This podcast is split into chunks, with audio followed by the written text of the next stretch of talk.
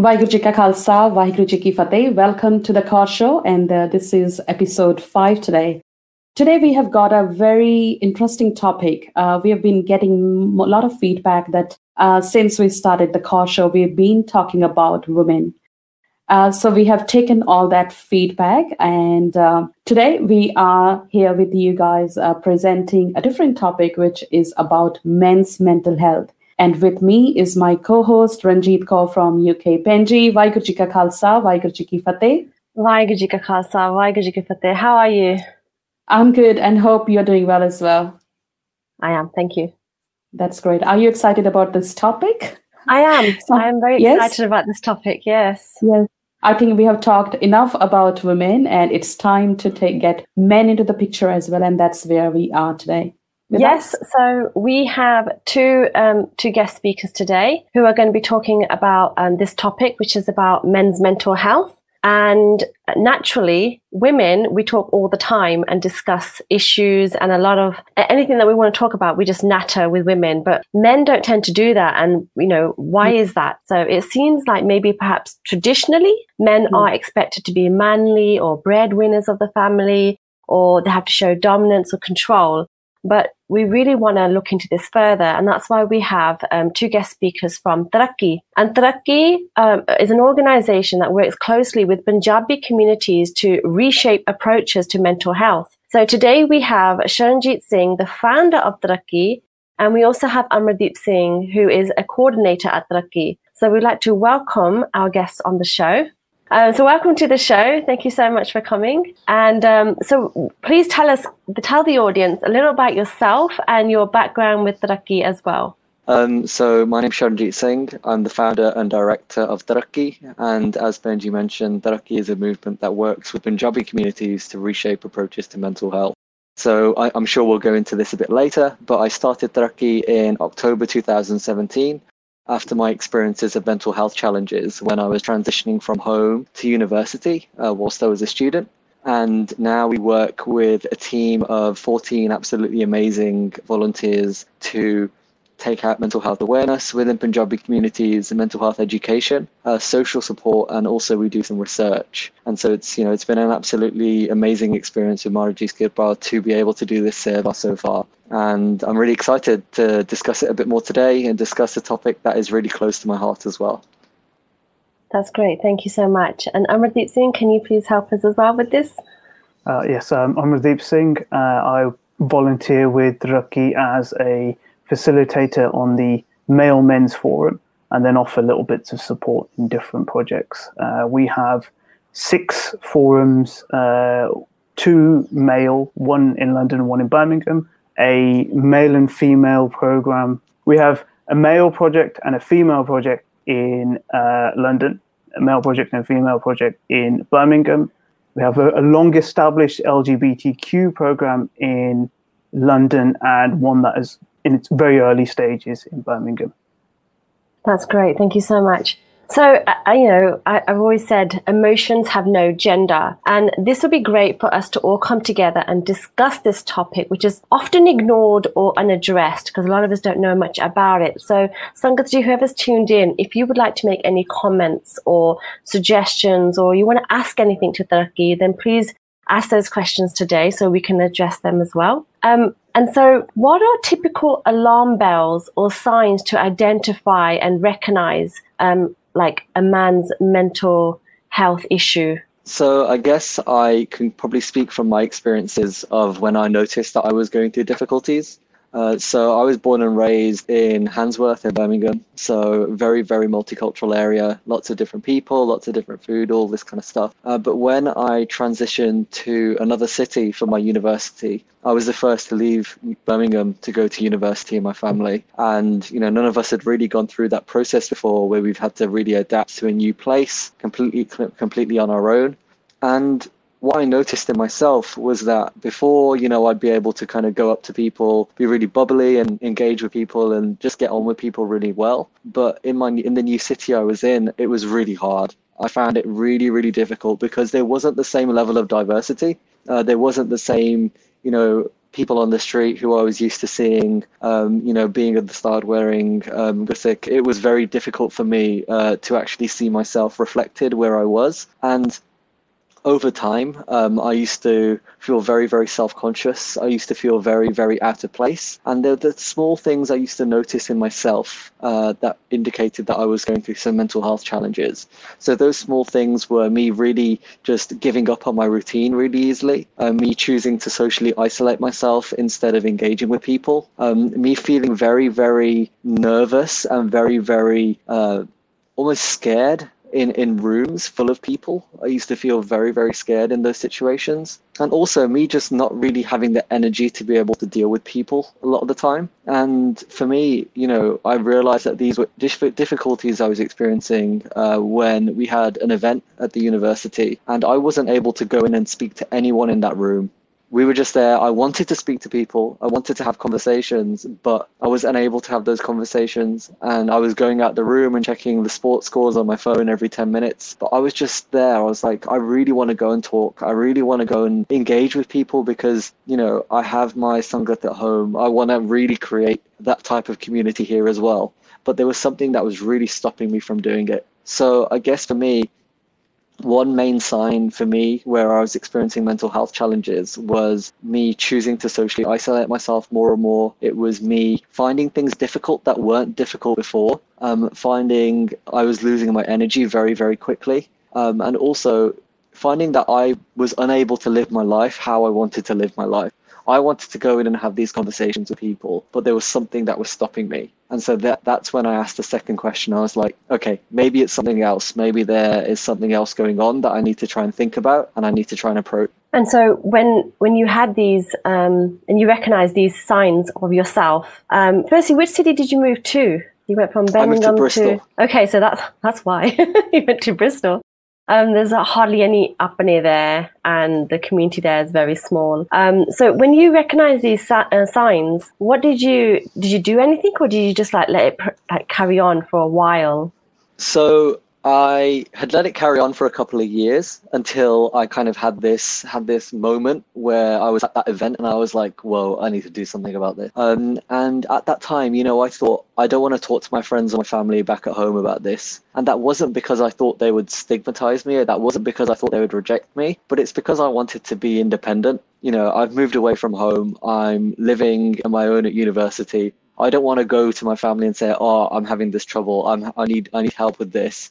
I want to be someone who could live independently. Um, and so when I had those difficulties, I actually spoke to the people I was living with. So there was a house, um, I lived in a house of eight other people, and these were people from all over. There were a few people from different kinds of backgrounds, different countries, um, and there were also some people from Birmingham as well. So I, would already had that sense of comfort. Um, and over a longer period of time, we started having these conversations. Um, and a lot of these times, it was having conversations with the other men um, but it was really important in how we had these conversations because sometimes people think mental health conversations need to be really, really serious. They need to take place in a very specific space. But, you know, we'd be sitting there, we'd be having our dinner, we'd be speaking to each other about these topics, we'd be sitting there playing PlayStation, playing football, all these different kinds of things. But we'd have the conversations in those spaces as well. So I'm really, really grateful for that space because for me, they were the people I went to. They were the you know, for me, they showed a really good way of developing Sangat where you can have these conversations openly and honestly, and you're showing genuine compassion and love for each other. Um,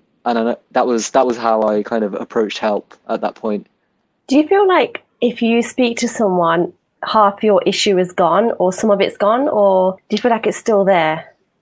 So it de- I guess it depends on how long you've been living with these difficulties for. Uh, so one of the best skills that we have in our lives, and one of the one things we can all take forward in our lives, is being better listeners. You know, when we're younger, when we're children, we spend a lot of time thinking about how to read, how to write, how to speak. And obviously, we use speech, we use reading in a lot of our lives, we write a bit as well. But listening is a skill we do not learn how to do And what we see when we're adults is that people aren't able to listen effectively. And it's something that is so powerful because if someone is experiencing difficulties, if someone is going through, or if someone's at the beginning of experiencing their challenges, being able to be heard and being validated is so, so, or can be so powerful. Um, and obviously, things are different for different people, but I've had some amazing conversations where I've not said anything and I feel that yeah. is one of one of the most powerful things we can do. Um, oftentimes, when someone says something to us, we always want to respond. We want to think, "Oh, do this, do that," or you know, you need to try and try this, blah blah, whatever. Um, but you know, there is a real, real power in listening and listening so the person feels heard, rather than listening so that you can speak up with your voice. Yeah. I think well said. Yes, uh, uh, we always need someone to you know vent off our feelings and uh, our emotions. And when we find that okay, there is someone to you know listen to, um, and we find a support in that person. But that's very important. And even if we look in Japji Sahib, there are four pauris that we read every day that actually, uh, you know, puts the importance of uh, listening uh, forward as well. So that's how how important listening is um, in our lives. Um, just moving forward, if one of you could just probably tell us what sort of uh, like mental health issues affect the Punjabi community most? Amardeep, do you want to cover that um, a bit? Um, I would say it'll probably reflect the wider population in terms of uh, high rates of depression. Um, there are a number of factors that can contribute to that. Um, but then also uh, other types of acute psychiatric illness, um, uh, schizophrenia, uh, bipolar disorder, um, anxiety is a growing thing and is being recorded much more. Um, and of course, there are a number of risk factors to all of these, but certainly the one we see most often is is probably unipolar depression. Um, that's that's the one that's represented most in statistics and, and in you know the conversations that we have in in our groups. Um, you know, there are probably certain uh, certain things that contribute to, or you know, certain risk factors that contribute to um, that in the Punjabi community. You know, things like social isolation. Um, mm-hmm. given a good example of that from his own experience, but also if we think to first generation immigrant who uh, might be away from home, away from family structures, friends, uh, might be isolated, working long hours, etc uh, in an unfamiliar environment that you know that you can see how we have certain contributory factors that maybe increase the likelihood in in a, a Punjabi male scenario versus maybe the, your indigenous population. Yeah. I think yeah. Um, so it looks it's very common. Like if we just look as a generic population of uh, men uh, in Australia, as per the statistics which is provided on the Beyond Blue website, which is one of the leading organization dealing with uh, mental health, uh, they say that men are more than twice as likely as women to have experienced substance order. Um, which is like I, I, think if we talk about Punjabi community, so probably alcoholism is also one of the prominent. Uh, uh, we can say where it's that kind of disorder is there, and also um, if we talk about anxiety and depression, men are more likely to experience those, those kind of um, mental health issues. So it looks like it's um, something um, which is common in, in Punjabi community as well when we talk about men. But when we talk about Punjabi community and especially Sikh Sikh men, when we say Singh, I think that lion kind of figure that turns up on your screen and face. So I think you get an understanding on on he's a the sher bacha hai, sher admi and something like that, and you feel no, he won't have any kind of troubles or mental health issues in his life. I think that's a common understanding how we uh, have been picturing about men in our in our lives. Do you see that kind of you know probably as a stigma, which is mainly mainly preventing men from not talking about this or not coming forward? Um, so it's I find it so interesting because we often say you know banda ban sherban you know all these different types of things which are telling us to be to be strong and to be brave but you know in my experience what I've seen is some of the bravest and strongest men I have seen in my life are people who are open about their emotions and open about their vulnerability. Because at the moment, especially within male populations, we see emotions and we see things like anxiety, things like sadness, things like fear um, as being as making us very vulnerable. And men largely do not want to be seen as vulnerable. So the way I like to understand it is that showing your emotions in this way, talking about these topics, is a sign of strength rather than something that is weak.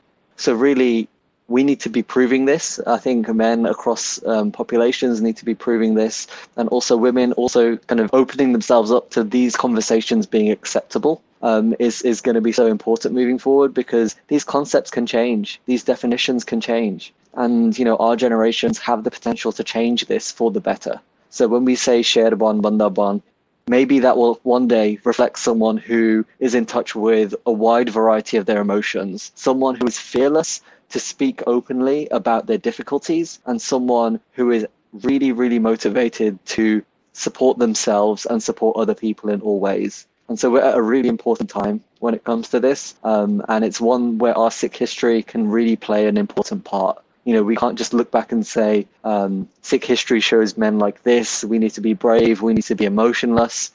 You know, we need to we need to learn from. We, we, Guru Granth Sahib Ji Maharaj is one of the most amazing sources of a range of different emotions and how to approach these different types of topics in our lives. Um, so we have, you know, we have um, we have the best, the best kind of the best model to look to.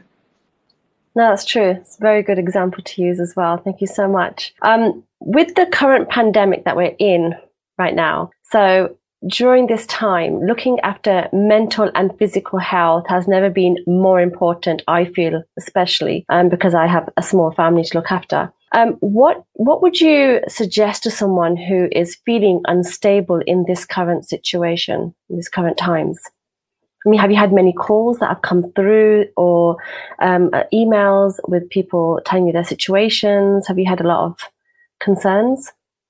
So, Amardeep, if you want to kind of just discuss some bits um, in relation to the forums, uh, and then I'll I can cover some other bits.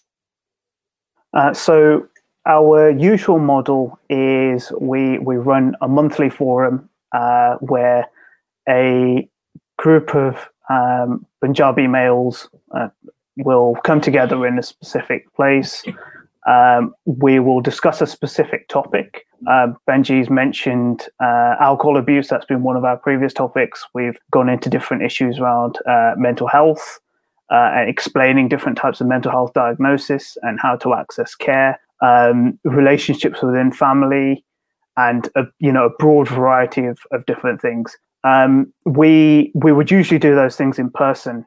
With that now not being an option for us, we are moving our programs online as much as possible and trying to open them up um, online and and uh, and get people to use use different online virtual uh, virtual formats to to kind of engage over. Um, things are changing for us, but also uh, potential service users are also um, taking a bit of time to to get used to doing these kind of things virtually rather than in person. I think Sharanjit can probably uh, talk about the, the research project that we've undertaken specifically on this this subject of COVID and, and Punjabi community mental health. Definitely. Um, and just before that as well, we have been receiving a higher amount of emails about different kinds of topics. And one of the things that has really stuck out to me are people who are looking for support for elderly generations. Um, we actually received an email from one organization that said that there is an elderly Punjabi gentleman who uses their organization to deliver food, um, so has food delivered to him. And he just wanted someone to speak to he wanted someone because you know he's no longer allowed to go to the Gurdwara Sahib. He's no longer allowed to engage with his sangat in the same way. And so we've seen people, and it's affected all of us in different ways. We've seen our routines, which have had to change so much. But sometimes we forget about older generations whose routines really, really relied on sangat in the Gurdwara and langar and engaging in seva in different ways. And so thank you know Maharaj Kripa, there have been so many different um, uh, Gurdwara in the UK, Sikh organizations who are doing different kinds of seva to provide different services to these people. And we managed to put them in touch with an organization that did, um, they did like friendly calls. So they would make little phone calls to older, older generations who were isolated. And all these little things might seem small to us. They might seem like small parts of our day, but they are, they can be absolutely massive for someone who is experiencing socialized isolation, someone who's experiencing loneliness, and someone who went from spending their time entirely at the Gurdwara Sahib to someone who's now having to live on their own. And so there are so many different ways we've kind of tried to connect people with different services. Um, and as Amardeep mentioned, we have the research project that we've been um, doing over the last month and a half, um, where we're trying to understand what the mental health impacts of COVID 19 are within Punjabi communities. Uh, because in the UK, and I'm sure in many other countries as well,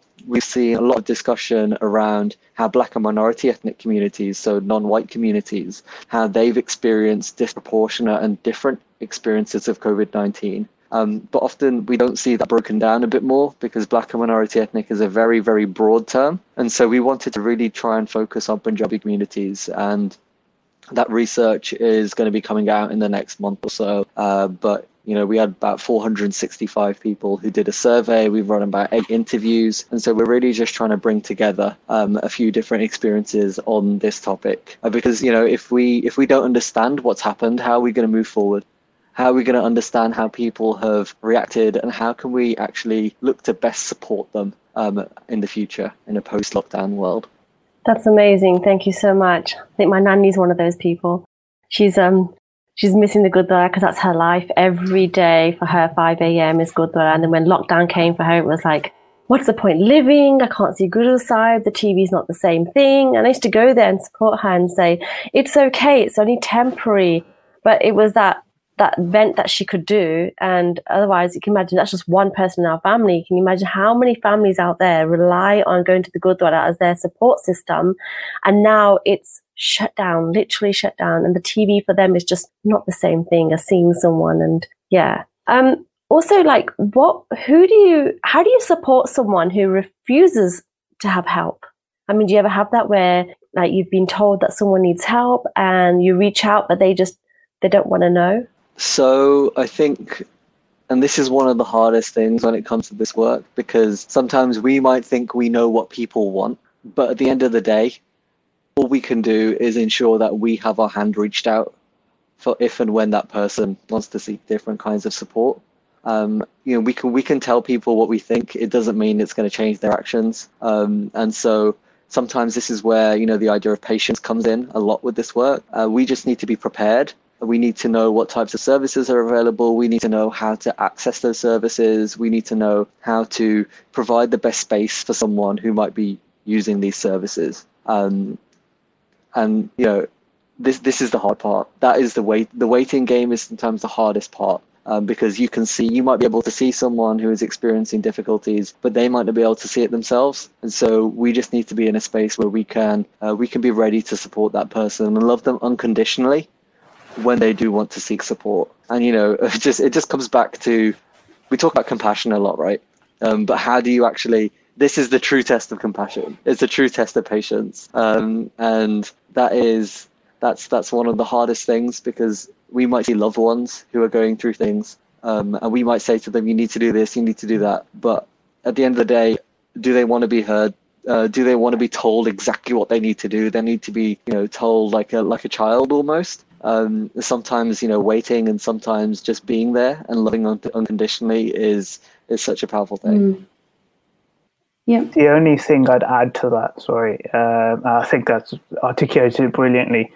Um, we we need to be willing to shelve our judgment, which is a very very difficult thing to do culturally, maybe in, in the Punjabi community, but also to uh, maintain trust and ensure that we transmit that to the person in need. That that that, uh, what they've said to you won't go any further. That's certainly the cornerstone of our forums as they are, um, and that's probably why more and more people keep coming back. Yeah. Um, just on that note, I was going to ask, like, do you see um, like variations? Of course, uh, the people who have come from overseas and settled in the West, or the people who are born and raised in in UK or even other Western countries.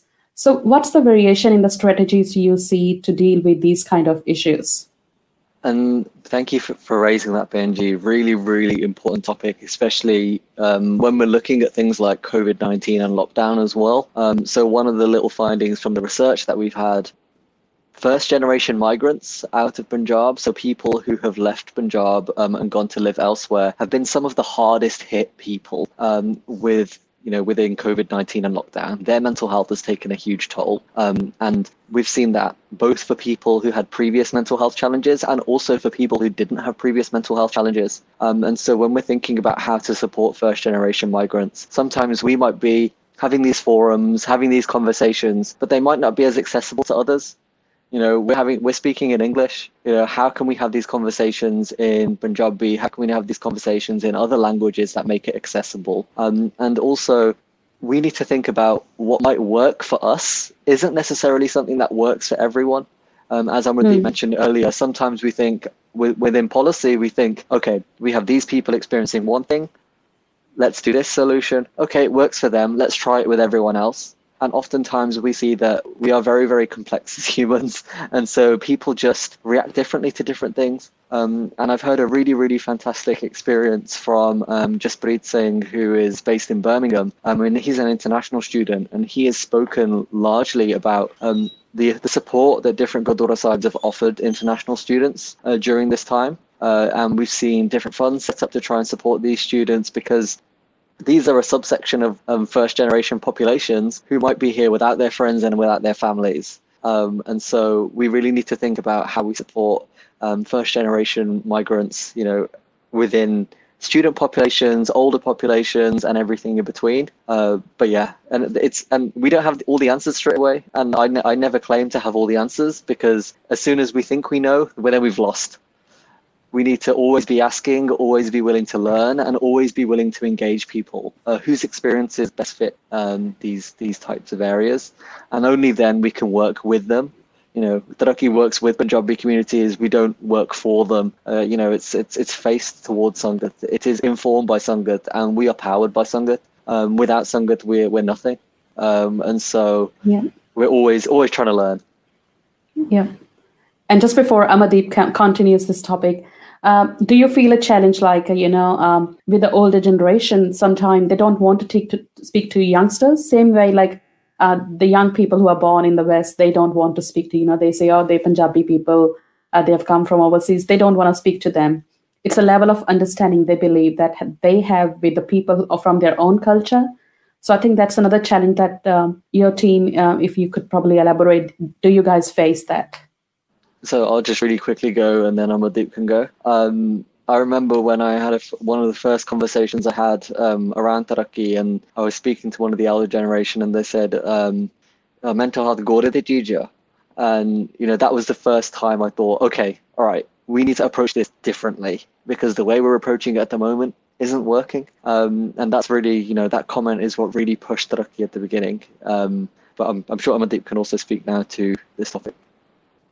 Um, I think it's varied. We, we we do find that some of the older generation are less receptive, or maybe the language that's being used is not something that resonates with them. However, we, have also found with our forums um, some of the older or first generation or other or folk from maybe parents' generation um, that have have participated have been some of the wiser heads and of the ones who've been able to impart a lot of knowledge um, and actually drive certain things and, and open up our eyes to certain things. So I don't want to think I don't want people to think it's it's it's just one thing. We've all had we've all got some sort of experience of of uh, of a parent, someone of our parents' generation or grandparents' generation saying something that maybe didn't sound as uh, as positive or helpful as we might like, but actually some of the experiences that we've had have really really been driven positively by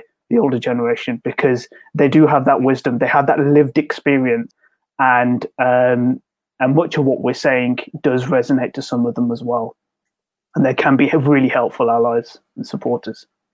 Yeah, regarding this topic about older generations, um, Sharonji, I mentioned to you yesterday how I spoke to my mum about mental health and men's mental health, particularly. And she just looked at me like, it doesn't exist. Like, you know, it, what are you talking about? It, men don't have mental health issues. And I think that's when I realized, okay, that generation really doesn't understand, or maybe just maybe mum, but, you know, even my nanny would be like, um, because my, I have a mama who's uh, physically disabled and he's also, we don't say mental, but we know he is. And, and she would just say, she would be in complete denial and she just says, nazar lagiya. Someone's done this. So it's really easy to play the victim and put the blame on somebody else. But the fact is, something's happened and why can't we talk about it? And then she'll shut me down and doesn't want to talk about how or why or when it started and it's just one of those things I, I can't indulge into it more. I can't educate them because they're not willing to listen. So do you find that when you're with the older generation and you're trying to talk to them they're really not listening? Is there ways of or strategies of how to get them to um, or how to say it properly to them in the right way? So and this is where another like real real importance around patience comes in um, because we, we can sometimes forget that you know the generations who moved out of Punjab into different countries, the difficulties that they went through are can be unfathomable to us. And I can think about my grandparents and um, and how they toiled and how they worked for survival in a way that I've never had to do. And so, you know, when I when I speak to older generations around topics like mental health, that's always at the forefront of my mind because they've gone through different kinds of traumas and they've lived with those traumas for gen- for for decades. And just because you know a young a young person is going to come and speak to them and ask them why why they why they might think a certain way they might have locked that up for so long. And that might be a really really difficult conversation for them to have as well. Um, and so as with everything it's trying to approach these topics slowly with compassion um, with with care um, and with patience, uh, because you know people can feel as though they're being spoken at, but we want people to feel as though we're speaking with them. We're on this journey with them. We're not trying to say you think this, you think this, you need to think this, but we're trying to say these are the things that can happen. Um, these are the, some of the things that can uh, be a consequence of these types of behaviors or these types of experiences. But we're here that we all want to learn, and we don't just want to learn because I know that you're wrong. It's that we want to learn so we can be better for ourselves and we can be better for each other. Um, and there's one, I would say, there's one really, really good uh, YouTube video called Haneri. Um, that's H A N E R I. Uh, it's called Haneri the Storm. Um, so that's the title, and it's basically a 15 minute clip, all in Punjabi, about a. It's like a short film. Um, it's about a, a family, a Punjabi family in Canada, and experiences of mental health challenges with um, daughter in that family. And so that was really, really hard hitting, and it's all in Punjabi, so it's very accessible. Um, I wouldn't say that you just show that video to uh, your the the older generations because that could really just start you know that could really trigger something. Um, but it's a, it's a good thing for people to watch um, who might want to just develop a bit more of an understanding. So people who already want show that interest. That's great. Thank you so much. Um Amrit, did you want to mention anything about this as well or? Um the only thing I'd add is is uh, we're increasingly seeing uh, Punjabi language materials being created. Um, a part of the dynamic that's described is is someone saying something to someone of an older generation, and that can almost feel like finger pointing to to to the recipient, you know, to the person being told something, and that often gets people's backs up. What we found with uh, with written materials in Punjabi is there isn't a compulsion on people to read them, but that you kind of give the autonomy to the person who's receiving them. They can read, learn about a subject, and look things up in their own time. And that sometimes takes away some of that tension, some of the uh, the defensive response that is kind of a reflex for, for people who, who might wonder why you're commenting on you know uh, their child or themselves, you know, and, and how they run their life.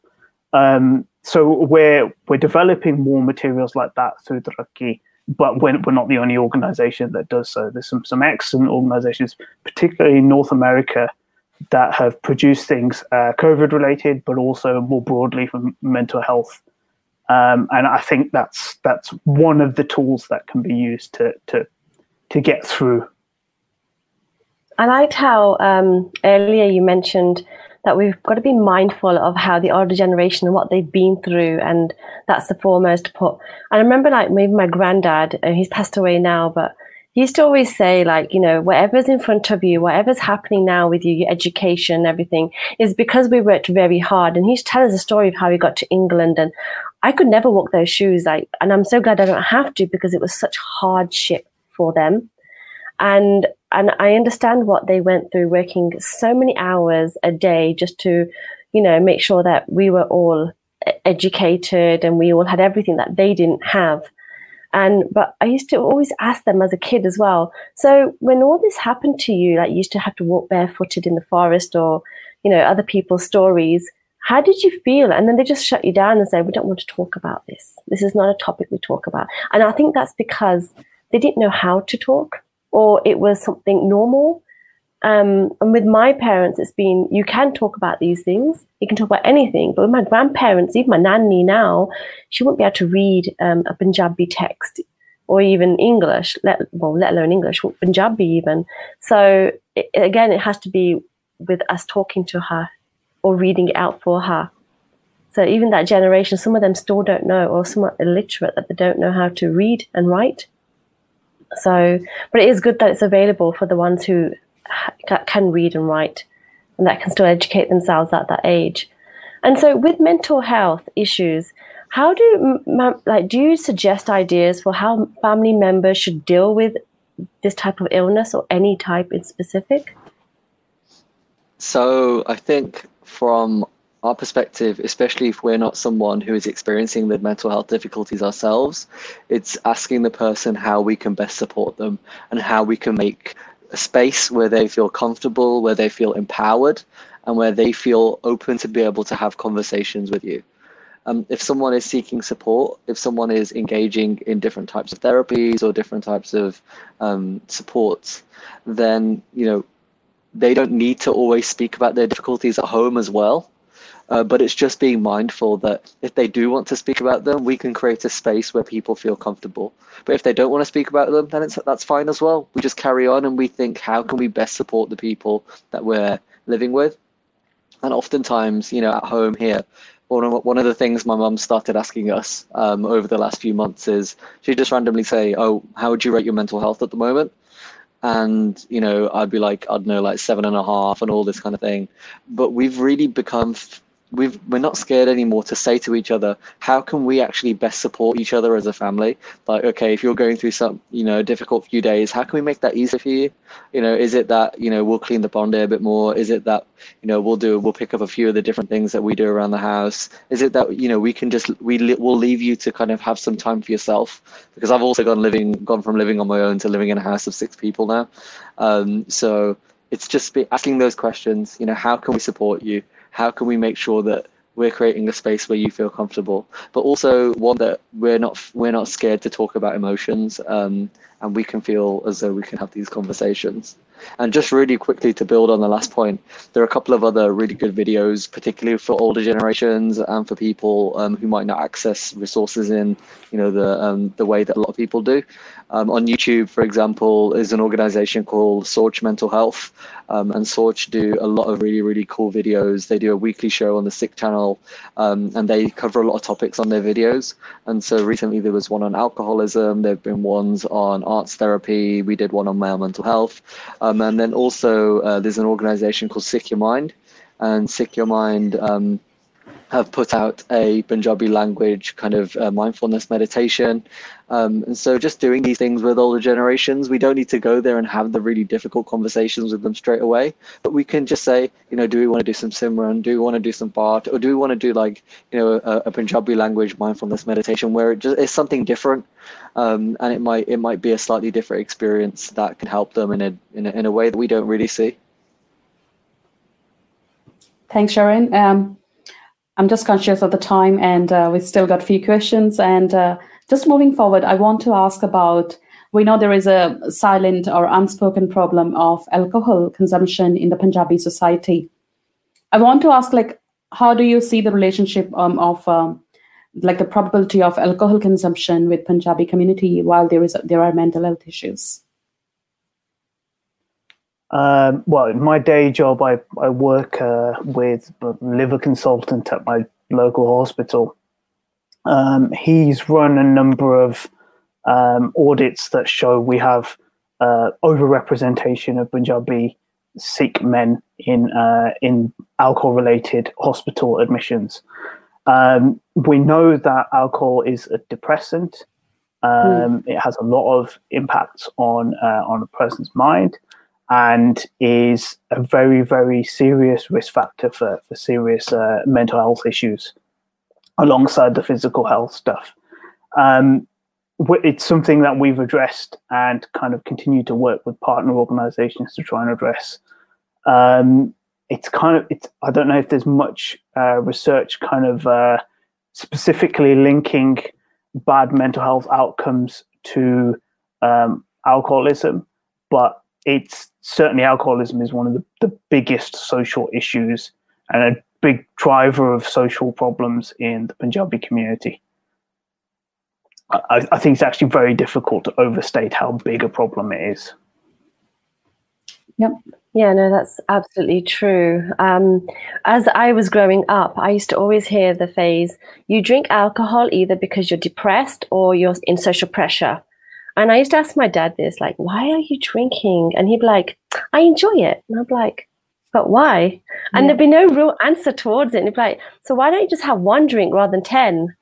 And it never used to make me want to drink or anything like that. But I used to just think, why? What's the need? And now I understand why, but I won't ask questions further now.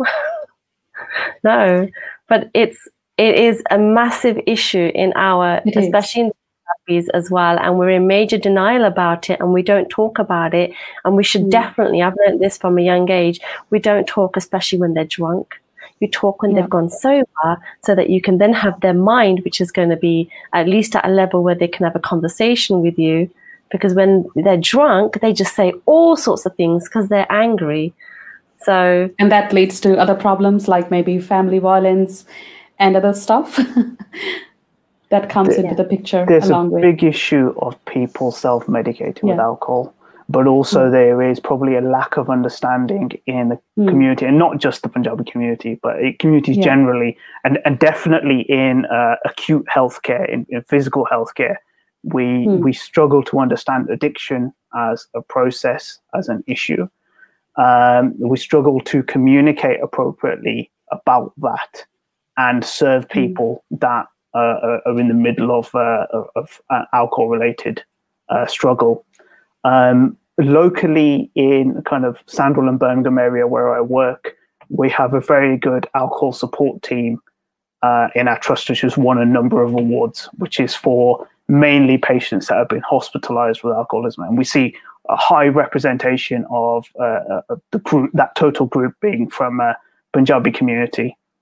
Um, they're looking to i mean they understand the issues and they're looking to try to connect with organizations that can provide uh, punjabi language support and understand the cultural issues. So they understand as a healthcare provider that they can't necessarily connect in the same way with punjabis as they might be able to with other service users.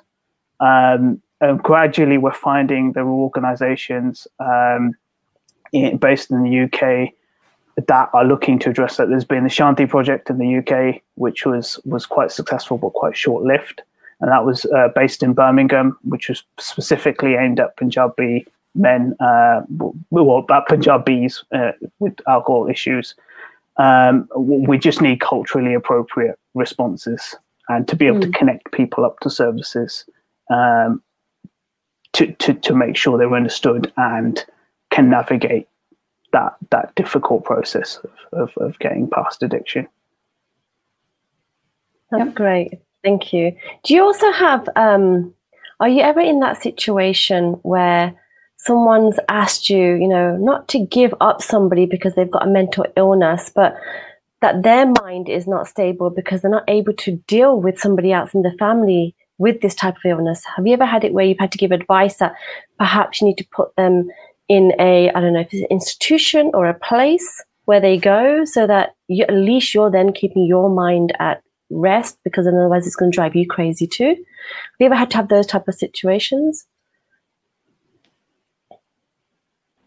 So me personally, I, I am lucky enough to not have been in that type of situation, but um, I know some people who have been, and they're they're particularly difficult um, because you know you're you might be in a situation where you don't look at something until it's at tipping point, and oftentimes this is what we see. We see people access services at their worst um, when there are plenty of chances before that for us to access services when we might be experiencing difficulties, but they're not as serious at that point.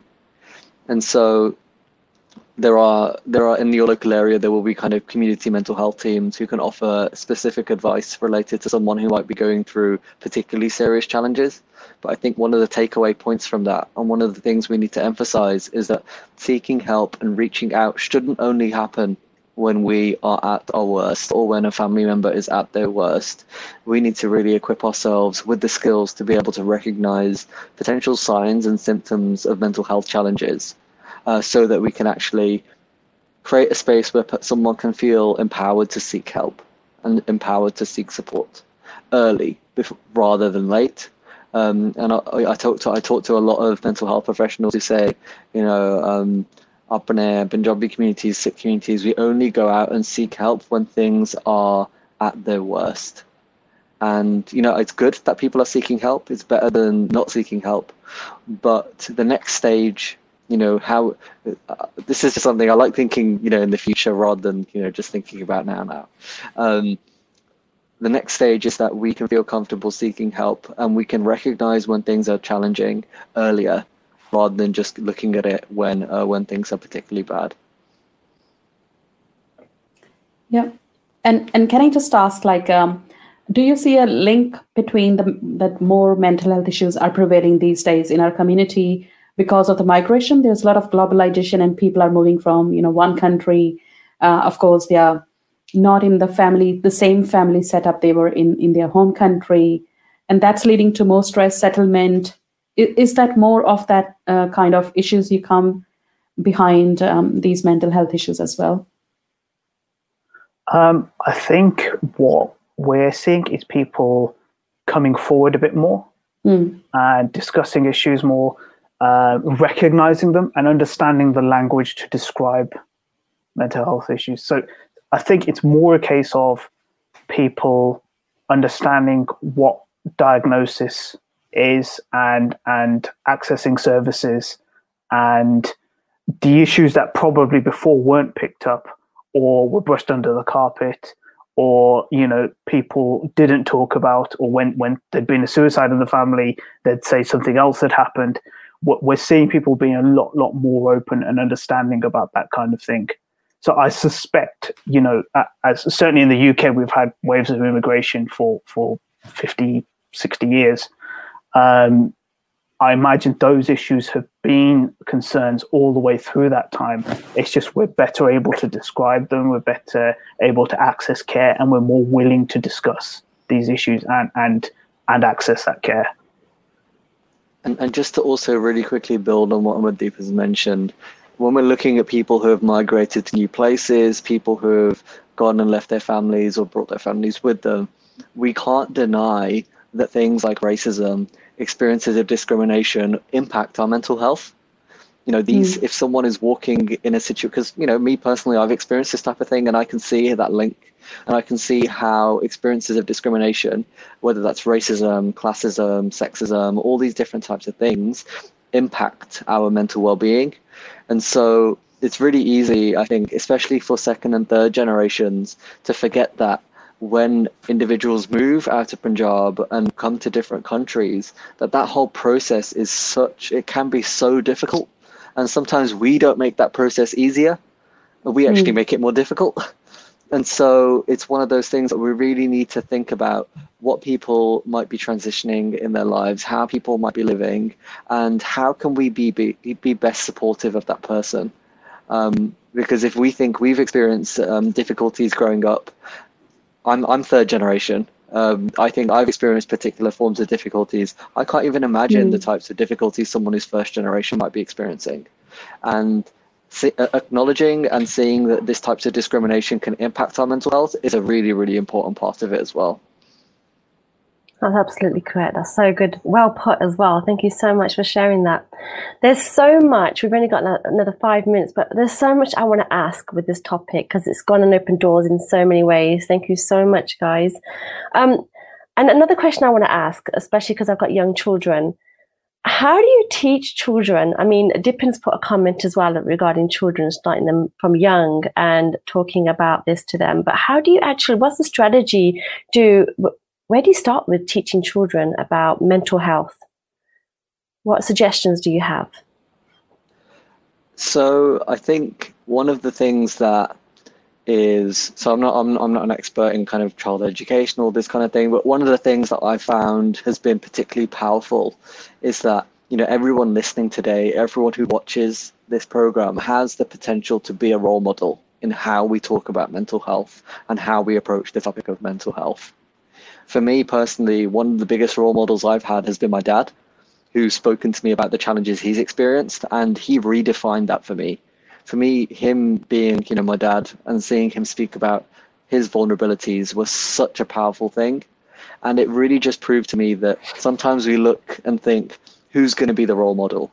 When we don't look at ourselves and think about how can we actually um, show that this behavior, show that these actions are legitimate, and to show them that they're valued, and so, even to fathers, mothers, everyone who is listening today, we all have the potential to have these conversations with our children. Um, you know, they they don't need to just learn about things externally. They can know that these are things that impact their families, things that impact their their immediate surroundings. And sometimes I think we think young children, young kids are are aren't picking things up and they're not kind of aware of what's happening. My my younger brother's 12 and he's more aware than anyone about what's happening. You can't you can't keep anything from him. Um, and you know he's so in touch with these types of topics because we've we've just discussed them um, and we've spoken about them in normal ways we've spoken about them in funny ways we just you know it's a part it's a part of the furniture it's a part of the conversations that we have um, and so sometimes we like looking outwards and we say what books do we need to read? What videos do we need to watch? But you know bella let's look at let, us look inside and let's think about how we can model that behavior for our children because you know with Margit Bionet we have parents can be such amazing role models in different ways and this is just one of the ways we can take that forward. Yeah. That's so well said. I just want to add on, um, besides out, outside your family and friend circle, I've seen that uh, the the Sikhi camps that are held, especially in in the countries in the Western countries, and nowadays in India as well. I think they help a lot. I remember in the Khalsa camp that we've been ha- having every year.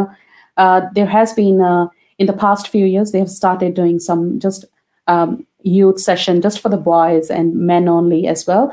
And I think uh, having that conversation in those camps is also very useful, where they can discuss about their own issues. So so separate one for girls and separate one for males and females as well. So I think that's very helpful. So thank you so much. I think uh, I, I, learned a lot um, in today's session, and I believe we can. Our audience would have also learned many strategies. How can they, you know, practically use these tips to deal with these uh, mental health issues in their own, you know, in, in their own circles and in, in the community as well. And I would like to share a screen on uh, here.